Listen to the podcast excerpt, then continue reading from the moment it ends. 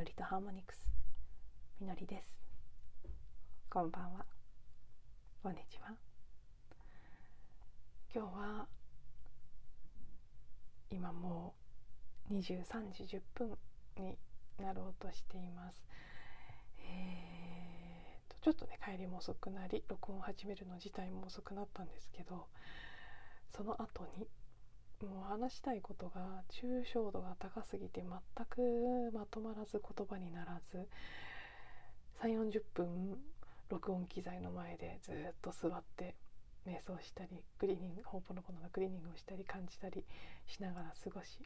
でもうこれ以上は時間切れだと思ってポチッと録音ボタンを押して先ほど録音をしてみたんですが30分ぐらいの長い音声になってしまってうーん。となんかこれも違うなと。いうことで今その長い録音の後にもう一度撮り直しています。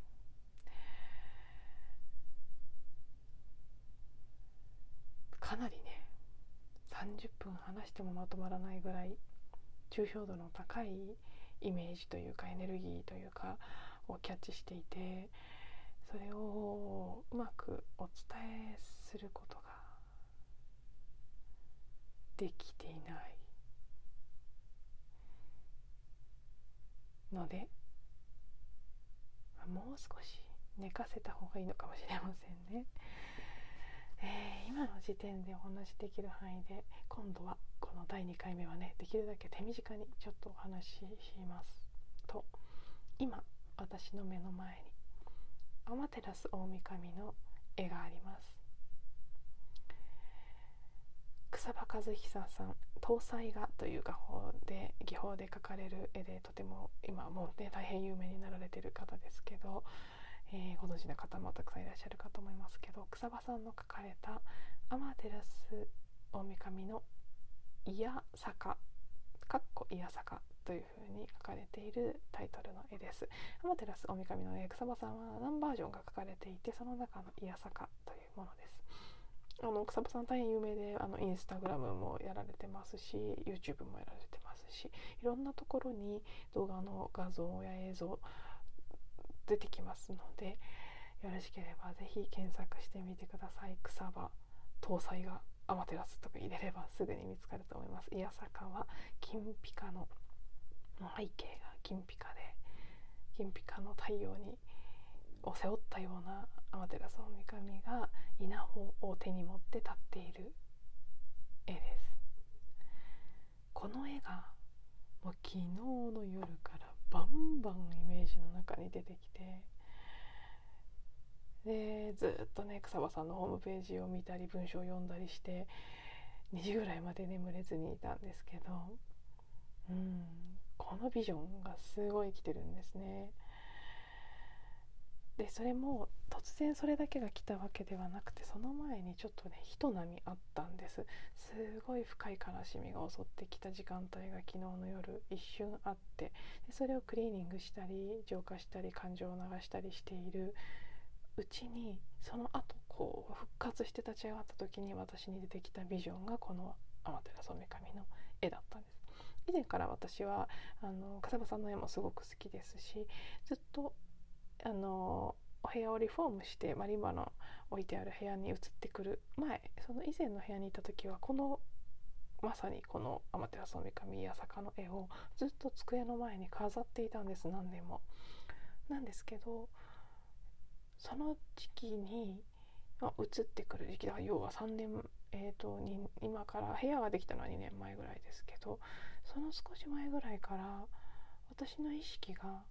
ずっと天照大神好きで伊勢神宮も大好きでで自分のコーチングに岩戸開きコーチとか名前を付けてとてもこうシンパシーも感じるしすごく好きな女神様だったんですけど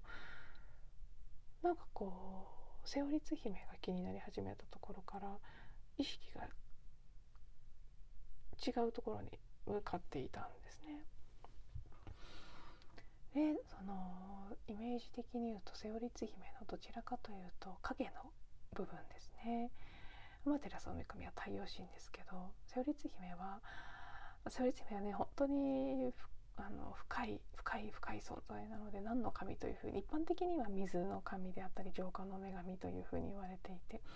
草場さんが瀬尾律姫の絵も同じように描かれてますけど草場さんは月の女神というふうに描いています。なので簡単に言うと一つの捉え方でいうとアマテラス女神太陽神なのに対して瀬尾律姫は月の女神とか月陰のサイドの女神ですね。大原祈りとに登場して、えー、全てを浄化するということをする女神の一人でもあるので、うん、そこからね水の女神とか浄化の女神というふうに言われたりもしてますけど全てをゼロに返していくような陰の質が強い女神様ずっと私はその瀬尾律姫の方に意識を向けてそこに自己同一化させて私は瀬尾律姫のような存在なんだというふうにいつからか深く信じていたんですね。で、まあ、ほぽのぽのとかをやっていることもあったり何かそのゼロとかインとか空とかそういったことにそれはもちろん女性性のとても大切な質ですけどすごくすごくそこに意識がフォーカスして少しこう凝り固まっていたと言ってもいいぐらいフィックスしていたそこにもう釘付けみたいになっていた。それが昨日急に割れ目ができてパカッてそう割れ目からなんかなんかが出てきた感じですねあれなんで私そんなに強くそう思い込んでたんだろう？そうじゃない面もあるのに。え実際そうなんですよ。この3年ぐらいすごくそこにフォーカスしてたんですけどそれ以前の私はもっともっとそう。なんかこうそこ最近はずっと自分は隅っこで地味に隠れてひっそりとしている存在なんだっていう自己認識が強くなってたんですけどどっちかっていうと中心人物だったり何かこうね人に声をかけてやろうよって言って始めていくようなところがあったり太陽のような質問を明らかに持っていたんですけどそれは私にはないって決めつけて過ごしてきたこの3年か4年かしばらくの期間だったなというふうに急に思い当たり。で同時に頭の中でその草場さんの瀬尾律姫の絵から。実際私は少し前まで瀬尾律姫の絵っていうか実少し前じゃないです。昨日まで瀬尾律姫の絵を iPhone の壁紙にしてたんですけどそれを昨日この黄金の天照大神の絵に変えたんです。それがとても象徴的に自分の中の変化を表しているようでもあり同時に集合意識の中での女性たちの変化あるいは女性性の変化を表しているような気も漠然としていて何かすごくねこの明日天秤座の新月ですけど天秤座パートナーシップを象徴するサインでもありますから男性性女性性というテーマを表している。天照大神が岩戸に隠れますよね。岩戸隠れをしてそれによって世界が闇に包まれてしまうっていう神話がありますけどあの時天照はなぜ岩戸から隠れるかっていうと弟神のスサノオノミコトが乱暴を働きいろいろな悪いことをする。それに心を痛めて隠れてしまうんです。なんかそれもすごく現代の男性性優位の社会の中でさまざまなまあね、目に余るようなこと地球を傷つけたり人が人を傷つけたりするいろんなことが行われてそれに女性性や女性たちが心を痛めて自分たちの光を消してしまった自分たちの岩戸に隠れてしまったそのことはとってもリンクしているような気がするんですこの神話と。そして私という存在を通して昨日この天照大神が岩戸から出てきたようなこの黄金の天照の絵が出てきたということがそして私の意識もずっと瀬尾律姫で生きてきたところからのあアマテラスのような面もあるじゃんって急にパカッて意識が変わった。何かが開いた。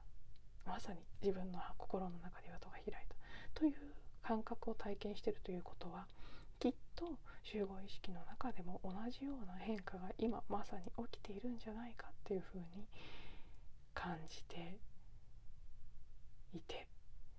とっても抽象的で分かりにくいお話ではありますが今日はこのことを